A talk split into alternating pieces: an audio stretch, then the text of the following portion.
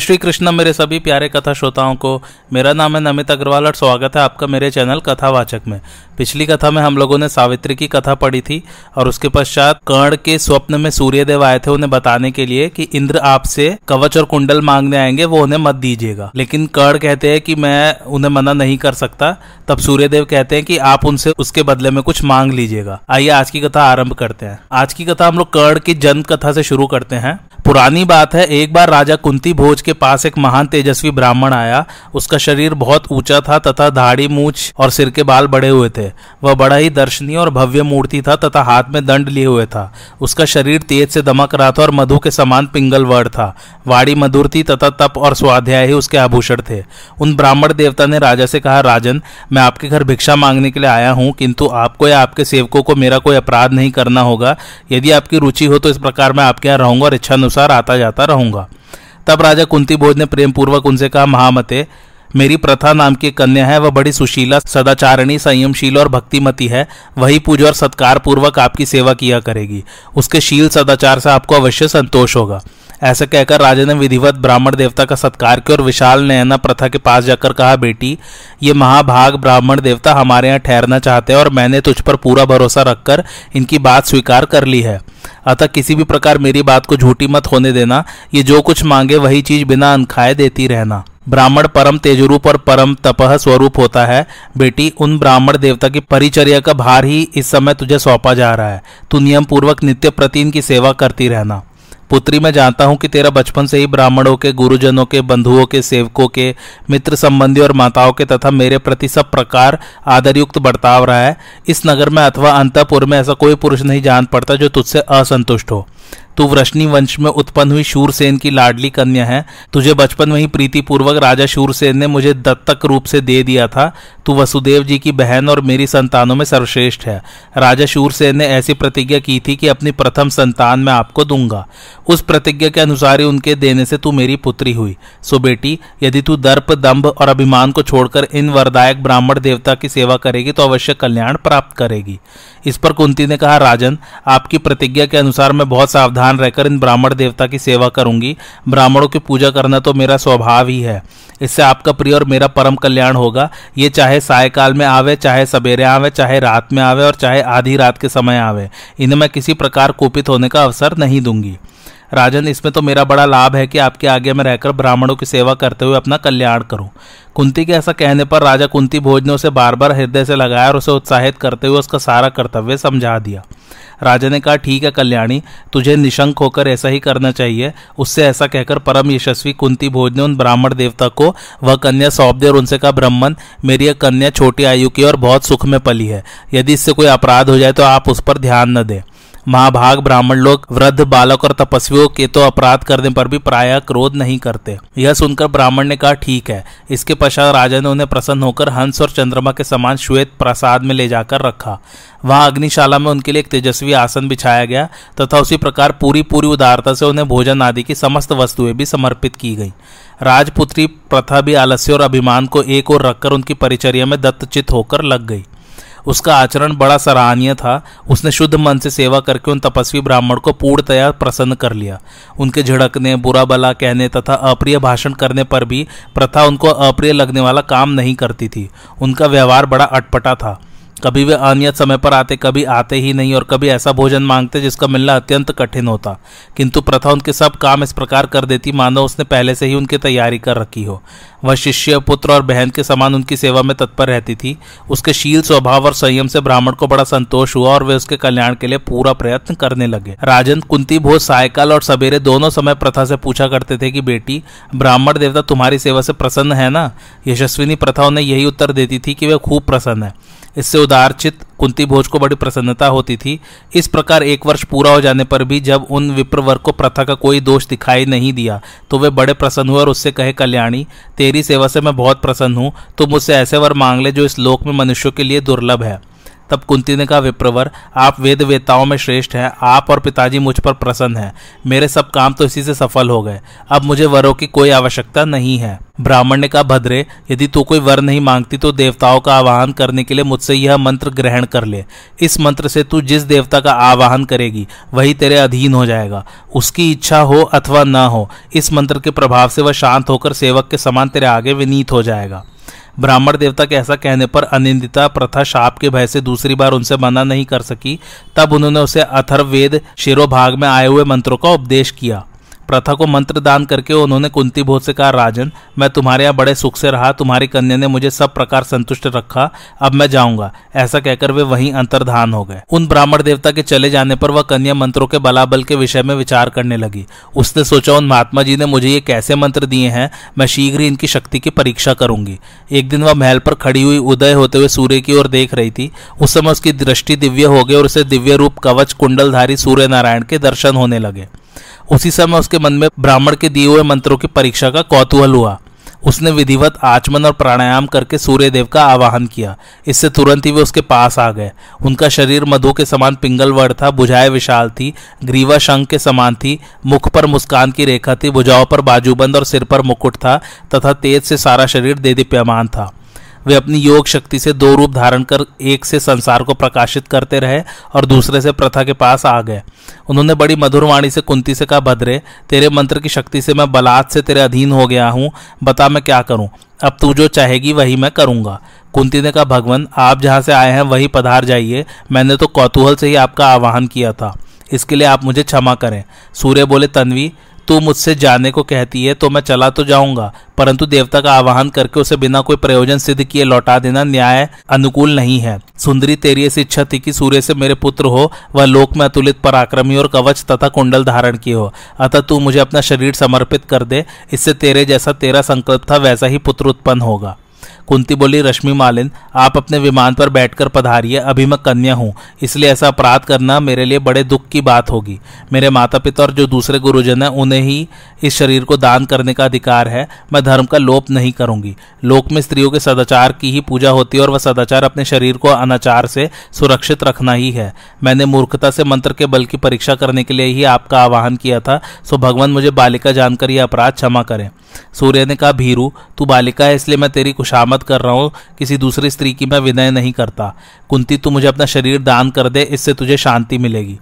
कुंती बोली, देव, मेरे माता पिता तथा अन्य संबंधी अभी जीवित हैं, उनके रहते हुए तो यह सनातन विधि का लोप नहीं होना चाहिए। यदि आपके साथ मेरा यह शास्त्र विधि से विपरीत समागम हुआ तो मेरे कारण संसार में इस कुल की कीर्ति नष्ट हो जाएगी। और यदि आप इसे धर्म मानते हैं तो अपने बंधुजनों के दान न करने पर भी मैं आपकी इच्छा पूर्ण कर सकती हूँ। किंतु आपको दुष्कर आत्मदान करने पर भी मैं सती ही रहूँ, क्योंकि संसार में प्राणियों के धर्म, यश, कीर्ति और आयु आप ही के ऊपर अवलंबित है। सूर्य ने कहा, सुंदरी, ऐसा करने से तेरा आचरण अधर्ममय नहीं माना जाएगा। भला लोगों के हित की दृष्टि से मैं भी अधर्म का आचरण कैसे कर सकता हूँ? कुंती बोली, भगवान, यदि ऐसी बात है और मुझसे आप जो पुत्र उत्पन्न करे वह जन्म से ही उत्तम कवच और कुंडल पहने हुए तो मेरे साथ आपका समागम हो सकता है। किंतु वह बालक पराक्रम रूप, सत्व, ओज और धर्म से संपन्न होना चाहिए। सूर्य ने कहा, राजकन्या, मेरी माता अदिति से मुझे जो कुंडल और उत्तम कवच मिले हैं, वे ही मैं उस बालक को दूँगा। कुंती बोली, रश्मि मालिन, आप जैसा कह रहे हैं, यदि वैसा ही पुत्र मुझसे हो तो मैं तैयार हूँ। तब भगवान भास्कर ने अपने तेज से उसे मोहित कर दिया और योग शक्ति से उसके भीतर प्रवेश करके गर्भ स्थापित किया। उसके कन्यात्व को दूषित नहीं किया, गर्भाधान हो जाने पर वह फिर सचेत हो गई। उसके अंतपुर में रहने वाली एक धाय के सिवा और किसी स्त्री को इसका पता नहीं चला। सुंदरी प्रथा ने यथा समय एक देवता के समान कांतिमान बालक उत्पन्न किया तथा सूर्यदेव की कृपा से वह कन्या ही बनी रही।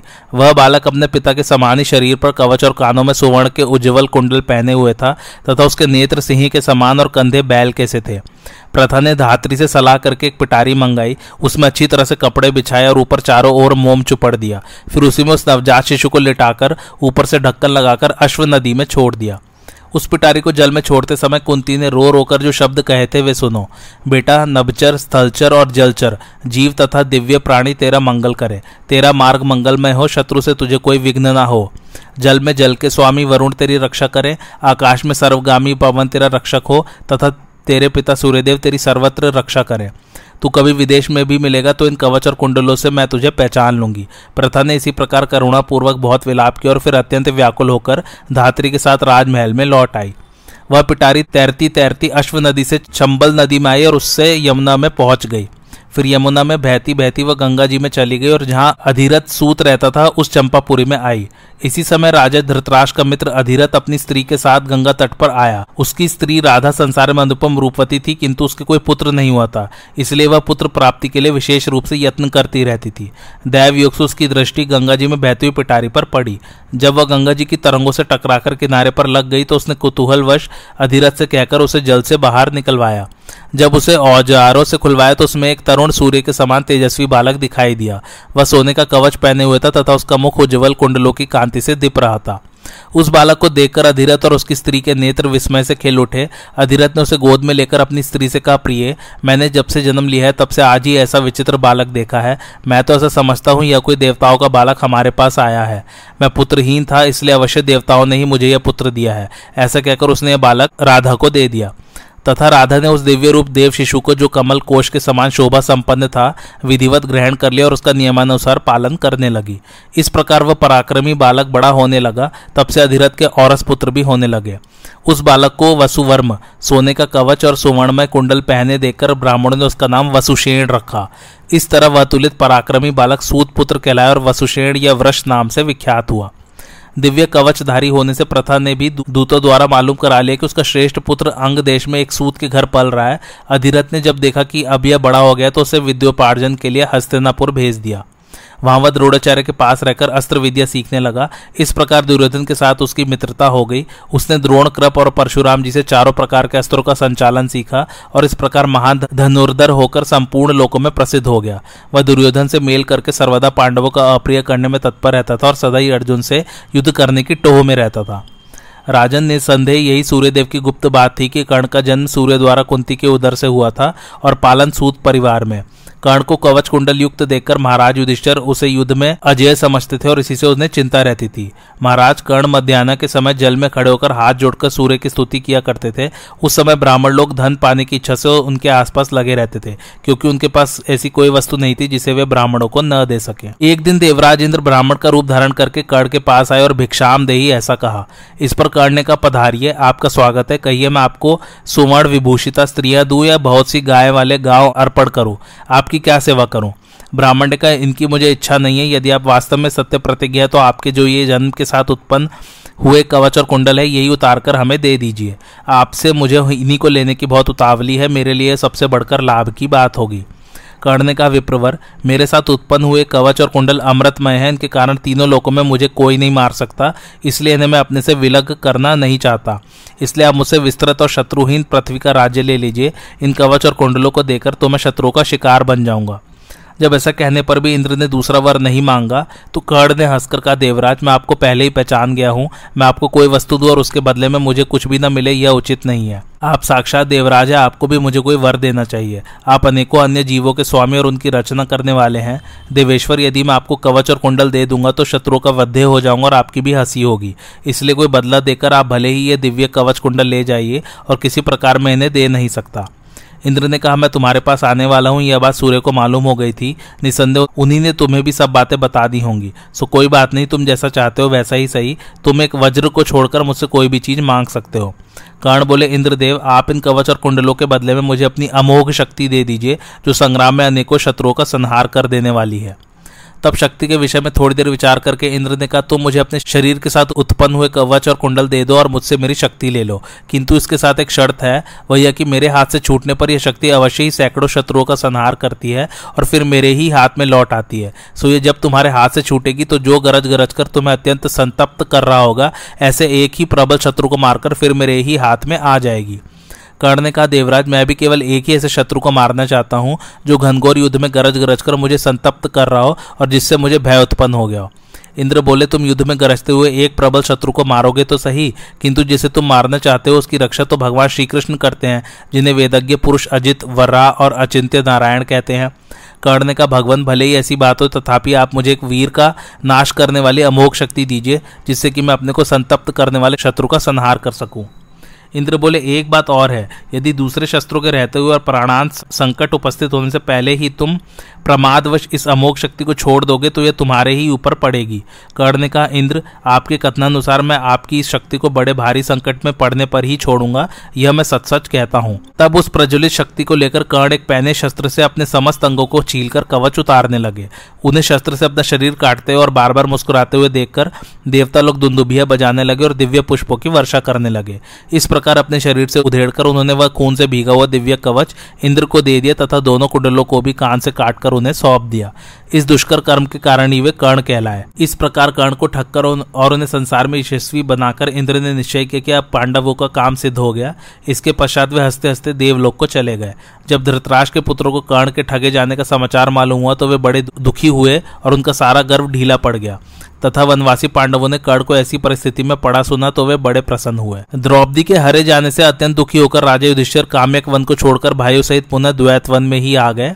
उस वन में एक ब्राह्मण के अरणी सहित मंथन काश से एक हिरन सींग खुजलाने लगा। देव योग से वह काष्ट उसके सींग में फंस गया।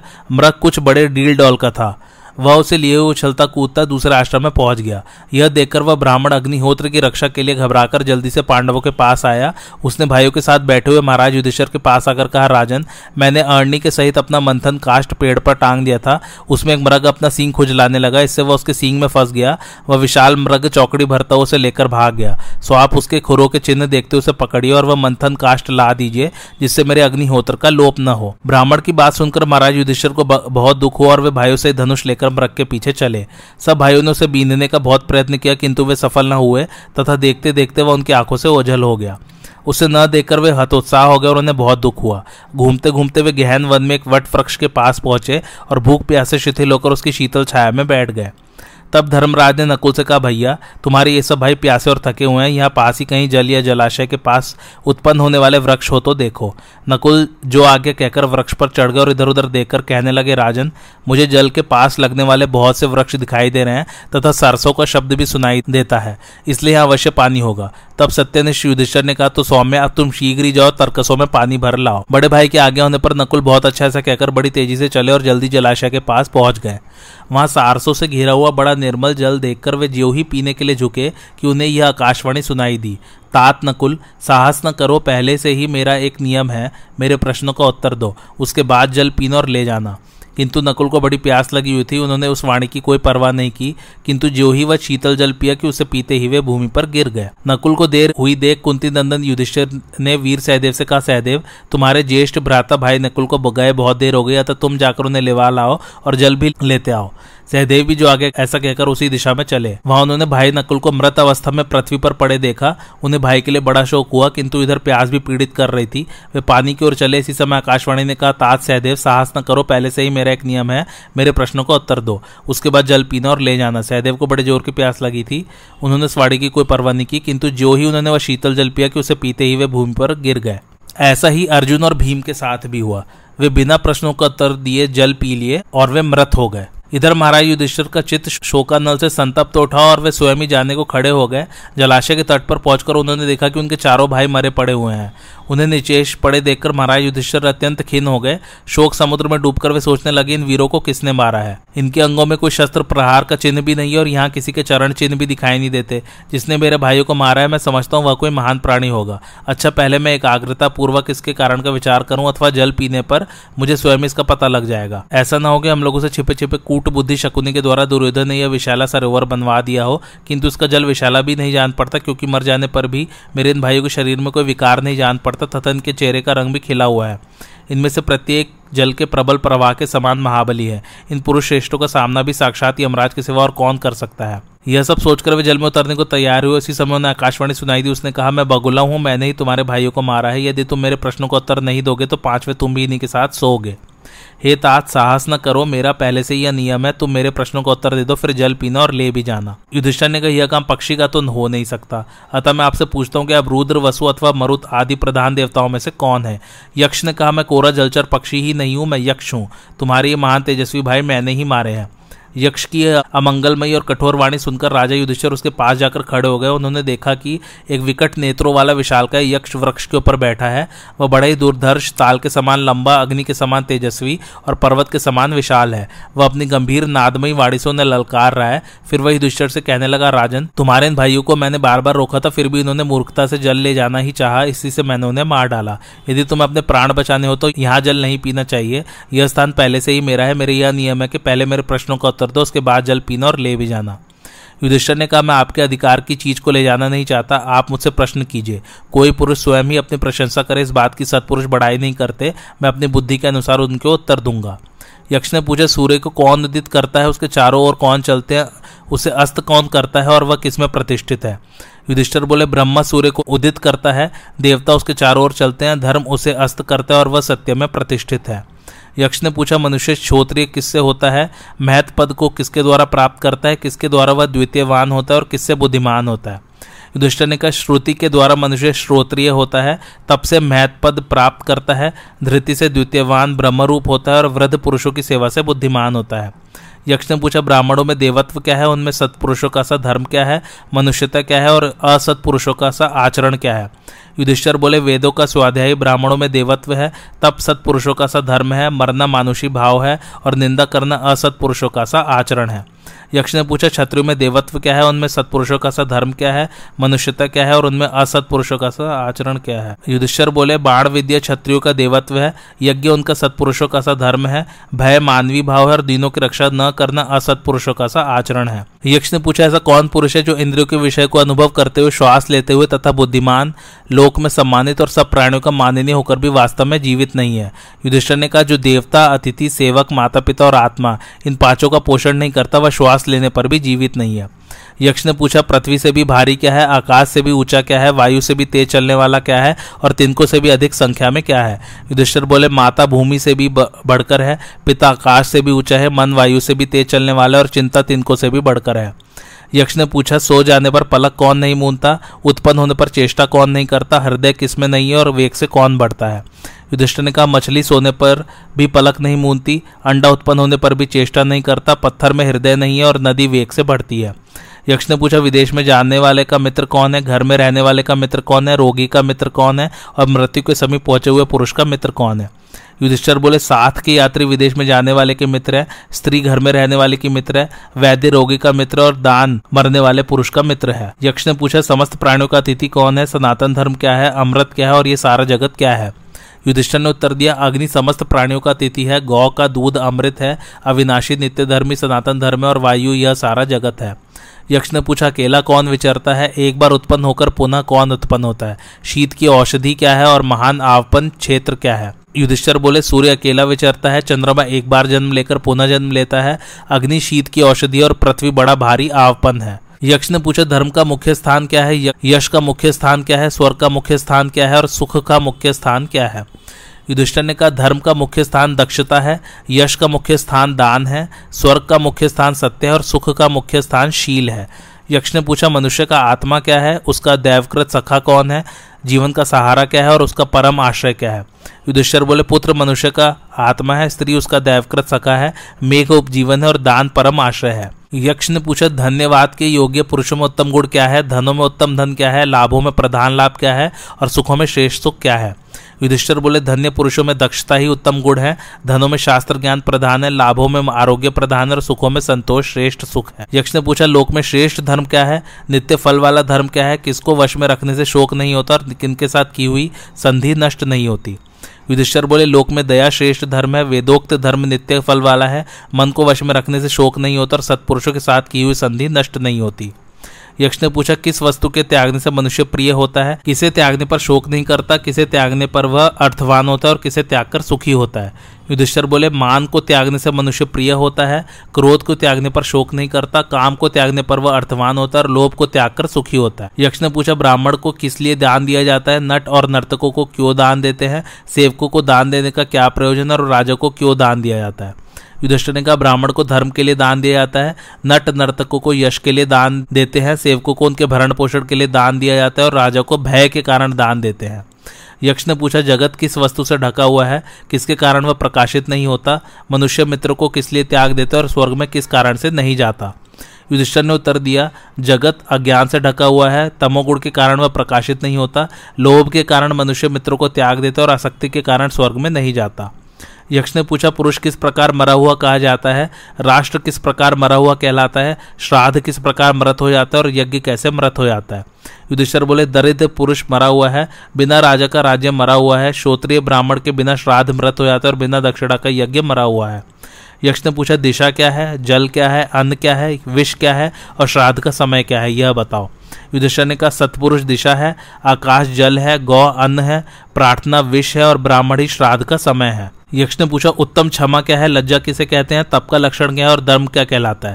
युधिष्ठर ने कहा, द्वंद्वों को सहना क्षमा है, न करने योग्य काम से दूर रहना लज्जा है, अपने धर्म में रहना तप है और मन का दमन दम है। यक्ष ने पूछा, राजन, ज्ञान किसे कहते हैं? शम क्या कहलाता है? दया किसका नाम है? और आर्जव किसे कहते हैं? युधिष्ठर बोले, वास्तविक वस्तु को ठीक ठीक जानना ज्ञान है, चित्त की शांति शम है, सबके सुख की इच्छा रखना दया है और समचित होना आर्जव सरलता है। यक्ष ने पूछा, मनुष्य का दुर्जय शत्रु कौन है? अनंत व्याधि क्या है? साधु कौन माना जाता है और असाधु किसे कहते हैं? युधिष्ठिर ने कहा, क्रोध दुर्जय शत्रु है, लोभ अनंत व्याधि है, जो समस्त प्राणियों का हित करने वाला हो, वह साधु है और निर्दय पुरुष असाधु है। यक्ष ने पूछा राजन मोह किसे कहते हैं? मान क्या कहलाता है? आलस्य किसे जानना चाहिए और, और शोक किसे कहते हैं? युधिष्ठर बोले धर्म मूर्ता ही मोह है आत्माभिमान ही मान है धर्म न करना आलस्य और अज्ञान शोक है। यक्ष ने पूछा ऋषियों ने स्थिरता किसे कहा है? धैर्य क्या कहलाता है? स्नान किसे कहते हैं और दान किसका नाम है? युधिष्ठर ने कहा अपने धर्म में स्थिर रहना ही स्थिरता है इंद्रिय निग्रह धैर्य है मानसिक मलों को छोड़ना स्नान है और प्राणियों की रक्षा करना दान है। यक्ष ने पूछा, किस पुरुष को पंडित समझना चाहिए? नास्तिक कौन कहलाता है? मूर्ख कौन है? काम क्या है? तथा मत्सर किसे कहते हैं? युधिष्ठर ने कहा, धर्मज्ञ को पंडित समझना चाहिए। मूर्ख नास्तिक कहलाता है और नास्तिक मूर्ख है। जो जन्म, मरण रूप, संसार का कारण है, वह वासना, काम है और हृदय का ताप, मत्सर है। यक्ष ने पूछा, अहंकार किसे कहते हैं? दम्भ क्या कहलाता है? जिसे परम दैव कहते हैं, वह क्या है और पैशून्य किसका नाम है? युधिष्ठर बोले, महान अज्ञान अहंकार है। अपने को झूठ मूठ बड़ा धर्मात्मा प्रसिद्ध करना दम्भ है। दान का फल दैव कहलाता है और दूसरों को दोष लगाना पैशून्य है। पैशून्य माने चुगली। यक्ष ने पूछा, धर्म, अर्थ और काम, ये परस्पर विरोधी है। इन नित्य विरोधों का एक स्थान पर कैसे संयोग हो सकता है? युधिष्ठिर ने कहा, जब धर्म और भार्य परस्पर वशवर्ती हो तो धर्म, अर्थ और काम तीनों का संयोग हो सकता है। यक्ष ने पूछा, भरत श्रेष्ठ अक्षय नरक किस पुरुष को प्राप्त होता है? युधिष्ठर बोले, जो पुरुष भिक्षा मांगने वाले किसी ब्राह्मण को स्वयं बुलाकर फिर उसे नहीं देता, वह अक्षय नरक प्राप्त करता है। जो पुरुष वेद, धर्मशास्त्र, ब्राह्मण, देवता और पितृ धर्मों में मिथ्या बुद्धि रखता है, वह अक्षय नरक प्राप्त करता है, तथा धन पास रहते हुए भी जो लोभवश दान और भोग से रहित है, तथा पीछे से यह कह देता है कि मेरे पास है ही नहीं, वह अक्षय नरक प्राप्त करता है। यक्ष ने पूछा, राजन, कुल आचार स्वाध्याय और शास्त्र श्रवण, इनमें से किसके द्वारा ब्राह्मणत्व सिद्ध होता है? यह बात निश्चय करके बताओ। युधिष्ठर ने कहा, प्रिय यक्ष, सुनो। कुल साध्य और शास्त्र श्रवण, इनमें से कोई भी ब्राह्मणत्व में कारण नहीं है। निसंदेह आचार ही ब्राह्मणत्व में कारण है। अतः प्रयत्न पूर्वक सदाचार की रक्षा करनी चाहिए। ब्राह्मण को तो इस पर विशेष रूप से दृष्टि रखनी आवश्यक है, क्योंकि जिसका सदाचार अक्षुण है, उसका ब्राह्मणत्व भी बना हुआ है और जिसका आचार नष्ट हो गया, वह तो स्वयं भी नष्ट हो गया। पढ़ने वाले, पढ़ाने वाले तथा शास्त्र का विचार करने वाले, ये सब तो व्यसनी और मूर्ख ही है। पंडित तो वही है जो अपने कर्तव्य का पालन करता है। चारों वेद पढ़ा होने पर भी यदि कोई दूषित आचार वाला है तो वह किसी भी प्रकार शूद्र से बढ़कर नहीं है। वस्तुतः जो अग्निहोत्र में तत्पर और जितेंद्रिय है, वही ब्राह्मण कहा जाता है। यक्ष ने पूछा, बताओ, मधुर वचन बोलने वाले को क्या मिलता है? सोच विचार कर काम करने वाला क्या पा लेता है? जो बहुत से मित्र बना लेता है, उसे क्या लाभ होता है? और जो धर्मनिष्ठ है, उसे क्या मिलता है? युधिष्ठर ने कहा, मधुर वचन बोलने वाला सबको प्रिय होता है। सोच विचार कर काम करने वाले को अधिकतर सफलता मिलती है। जो बहुत से मित्र बना लेता है, वह सुख से रहता है। और जो धर्मनिष्ठ है, उसे सदगति मिलती है। यक्ष ने पूछा, सुखी कौन है? आश्चर्य क्या है? मार्ग क्या है? और वार्ता क्या है? मेरे इन चार प्रश्नों का उत्तर दो। युधिष्ठर ने कहा, जिस पुरुष पर ऋण नहीं है और जो परदेश में नहीं है, वह दिन के पाँचवें छठे भाग में भी अपने घर के भीतर चाहे साग पाती पकाकर खा ले तो वही सुखी है। रोज रोज प्राणी यमराज के घर जा रहे हैं, किंतु जो बचे हुए हैं, वे सर्वदा जीते रहने की इच्छा करते हैं। इससे बढ़कर और क्या आश्चर्य होगा? तर्क की कहीं स्थिति नहीं है, श्रुतियाँ भी भिन्न भिन्न है एक ही ऋषि नहीं है जिसका वचन प्रमाण माना जाए तथा धर्म का तत्व गुहा में निहित है अर्थात अत्यंत गूढ़ है। अतः जिससे महापुरुष जाते रहे हैं, वही मार्ग है। इस महामोह रूप कढ़ा में काल भगवान समस्त प्राणियों को मांस और ऋतु रूप करची से उलट पलट कर सूर्य रूप अग्नि और रात दिन रूप ईंधन के द्वारा रांध रहे हैं, यही वार्ता है। यक्ष ने पूछा, तुमने मेरे सब प्रश्नों के उत्तर ठीक ठीक दे दिए, अब तुम पुरुष की भी व्याख्या कर दो और यह बताओ कि सबसे बड़ा धनी कौन है? युधिष्ठर बोले, जिस व्यक्ति के पुण्य कर्मों की कीर्ति का शब्द जहाँ तक स्वर्ग और भूमि को स्पर्श करता है, वहीं तक वह पुरुष भी है, जिसकी दृष्टि में प्रिय, अप्रिय, सुख दुख और भूत भविष्य जोड़े समान है, वही सबसे धनी पुरुष है। यक्ष ने कहा, राजन, जो सबसे धनी पुरुष है, उसकी तुमने ठीक ठीक व्याख्या कर दी, इसलिए अपने भाइयों में से जिस एक को तुम चाहो, वही जीवित हो सकता है। युधिष्ठर बोले, यक्ष ये जो श्यामवर्ण, अरुण, नयन, सुविशाल शाल वर्ष के समान ऊँचा और चौड़ी छाती वाला महाभाव नकुल है, वही जीवित हो जाए। यक्ष ने कहा राजन, जिसमें दस हज़ार हाथियों के समान बल है, उस भीम को छोड़कर तुम नकुल को क्यों जिलाना चाहते हो? तथा जिसके बाहुबल का भी सभी पांडवों को पूरा भरोसा है, उस अर्जुन को भी छोड़कर तुम्हें नकुल को जिला देने की क्यों इच्छा है? युधिष्ठर ने कहा, यदि धर्म का नाश किया जाए तो वह नष्ट हुआ, धर्म ही कर्ता को भी नष्ट कर देता है, और यदि उसकी रक्षा की जाए तो वही कर्ता की भी रक्षा कर लेता है। इसी से मैं धर्म का त्याग नहीं करता, जिससे कि नष्ट होकर धर्म ही मेरा नाश न कर दे। मेरा ऐसा विचार है कि वस्तुतः सबके प्रति समान भाव रखना परम धर्म है। लोग मेरे विषय में ऐसा ही समझते हैं कि राजे युधिष्ठिर धर्मात्मा है। मेरे पिता की कुंती और मादरी दो भारियाएँ थी। वे दोनों ही पुत्रवती बनी रहे, ऐसा मेरा विचार है। मेरे लिए जैसे कुंती है, वैसी ही मादरी है। उन दोनों में कोई अंतर नहीं है। मैं दोनों माताओं के प्रति समान भाव ही रखना चाहता हूँ, इसलिए नकुल ही जीवित हो। यक्ष ने कहा भरत श्रेष्ठ तुमने अर्थ और काम से भी समता का विशेष आदर किया है, इसलिए तुम्हारे सभी भाई जीवित हो जाए। तब यक्ष कहते ही सब पांडव खड़े हो गए तथा एक क्षण में उनकी सब भूख प्यास जाती रही। युधिष्ठर ने पूछा भगवान आप कौन देव श्रेष्ठ हैं? आप यक्षी हैं ऐसा तो मुझे मालूम नहीं होता। आप वसुओं में से रुद्रों में से अथवा मरुतों में से को, तो कोई नहीं है अथवा स्वयं देवराज इंद्र ही हैं। मेरे ये भाई तो सौ सौ हज़ार हज़ार वीरों से युद्ध करने वाले हैं ऐसा तो मैंने कोई योद्धा नहीं देखा जिसने इन सभी को रणभूमि में गिरा दिया हो। अब जीवित हो, होने पर भी इनकी इंद्रिया सुख की नींद सोकर उठे हुए के समान स्वस्थ दिखाई देती है। सो आप हमारे कोई सुहृद अथवा पिता है। यक्ष ने कहा भरत श्रेष्ठ मैं तुम्हारा पिता धर्मराज हूँ। तुम्हें देखने के लिए ही आया हूँ। तुम मुझे सदा ही प्रिय हो। यह बड़ी प्रसन्नता की बात है कि तुम्हारी शम, दम, उप्रति, तितिक्षा और समाधान इन पाँचों साधनों पर प्रीति है। तथा तुमने भूख, प्यास, शोक, मोर, जरा, मृत्यु इन छह दोषों को जीत लिया है। इनमें पहले दो दोष आराम से ही रहते हैं। बीच के दो तरुणावस्था आने पर होते हैं तथा अंतिम दो दोष अंत समय पर आते हैं। तुम्हारा मंगलों में धर्म हूँ और तुम्हारा व्यवहार जानने की इच्छा से ही यहीं आया हूँ। निष्पाप राजन, तुम्हारी समदृष्टि के कारण मैं तुम पर प्रसन्न हूँ। तुम अभीष्ट वर मांग लो जो मेरे भक्त हैं, उनकी कभी दुर्गति नहीं होती। युधिष्ठर ने कहा, भगवान, पहला वर तो मैं यही माँगता हूँ कि जिस ब्राह्मण के अरणी सहित मंथन काश को मृग लेकर भाग गया, उसको अग्निहोत्र का लोप न हो। यक्ष ने कहा राजन उस ब्राह्मण के अरणी सहित मंथन काश को तो तुम्हारी परीक्षा के लिए मैं ही मृक रूप से लेकर भाग गया था, वह मैं तुम्हें देता हूँ। तुम कोई दूसरा वर और मांग लो। युधिष्ठर बोले, हम बारह वर्ष तक वन में रहे, अब तेरहवा वर्ष आ लगा है, अतः ऐसा वर दीजिए कि इसमें हमें कोई पहचान न सके। यह सुनकर भगवान धर्म ने कहा, मैंने तुम्हें यह वर दिया, यद्यपि तुम पृथ्वी पर अपने इसी रूप से विचरोगे तो भी तुम्हें कोई पहचान नहीं सकेगा, तथा तुम्हें जो जो जैसा जैसा चाहेगा वह वैसा वैसा ही रूप धारण कर सकेगा। इसके सिवा तुम एक तीसरा वर भी मांग लो। राजन, तुम मेरे पुत्र हो और विदुर ने भी मेरे ही अंश से जन्म लिया, तब मेरी दृष्टि में तुम दोनों ही समान हो। युधिष्ठर ने कहा, भगवान, आप सनातन देवादि देव हैं। आज साक्षात आपके ही दर्शन हुए से अब मेरे लिए क्या दुर्लभ है? तो भी आप मुझे जो वर देंगे, वह मैं सिर आँखों पर लूँगा। मुझे ऐसा वर दीजिए कि मैं लोभ, मोह और क्रोध को जीत सकूँ, तथा दान, तप और सत्य में सर्वदा मेरी मन की प्रवृत्ति रहे। धर्मराज ने कहा, पांडुपुत्र, इन गुणों से तो तुम स्वभाव से ही संपन्न हो। आगे भी तुम्हारे कथनानुसार तुम्हें ये सब धर्म बने रहेंगे। ऐसा कहकर भगवान धर्म अंतर्धान हो गए तथा सब पांडव साथ साथ आश्रम में लौट आए। वहाँ कर उन्होंने उस तपस्वी ब्राह्मण को उसकी अरणी दे दी। धर्मराज की आज्ञा पाकर सत्य पराक्रमी पांडव लोग अज्ञात रहने के लिए तेरहवें वर्ष में गुप्त रूप से रहे थे। वे सब बड़े नियम व्रत आदि का पालन करने वाले थे। एक दिन वे अपने प्रेमी वनवासी तपस्वियों के साथ बैठे थे। उस समय अज्ञातवास के लिए आगे लेने के लिए उन्होंने हाथ जोड़कर कहा मुनिगढ़ हम बारह वर्ष तक तरह तरह की कठिनाइयाँ सहते हुए वन में निवास करते रहे हैं। अब हमारे अज्ञातवास का तेरहवा वर्ष शेष है। इसमें हम छिप कर रहेंगे। आप हमें इसके लिए आज्ञा देने की कृपा करें। दुरात्मा, दुर्योधन कड़ और शकुनी ने हमारे पीछे गुप्तचर लगा दिए हैं तथा पूर्ववासी और स्वजनों का सचेत कर दिया कि यदि हमें कोई आश्रय देगा तो उसके साथ कड़ाई का व्यवहार किया जाएगा। अतः अब हमको किसी दूसरे राष्ट्र में जाना होगा। अतः आप हमें प्रसन्नता से अन्यत्र जाने की आज्ञा प्रदान करें। तब समस्त वेद वेदता मुनि ने उन्हें आशीर्वाद दिया और उनसे फिर भी भेंट होने की आशा रखकर वे अपने अपने आश्रमों को चले गए। फिर धौम्य के साथ पाँचों पांडव खड़े हुए और द्रौपदी के सहित वहाँ से चल दिए। एक को साकर वे दूसरे ही दिन से अज्ञातवास आरंभ करने के लिए आपस में सलाह करने के लिए बैठ गए। वन पर्व यही समाप्त होता है। आज की कथा आप लोगों को कैसी लगी, मुझे कमेंट करके ज़रूर बताइए और मेरे चैनल कथावाचक को लाइक, शेयर और सब्सक्राइब ज़रूर कीजिए। थैंक्स फॉर वॉचिंग धन्यवाद।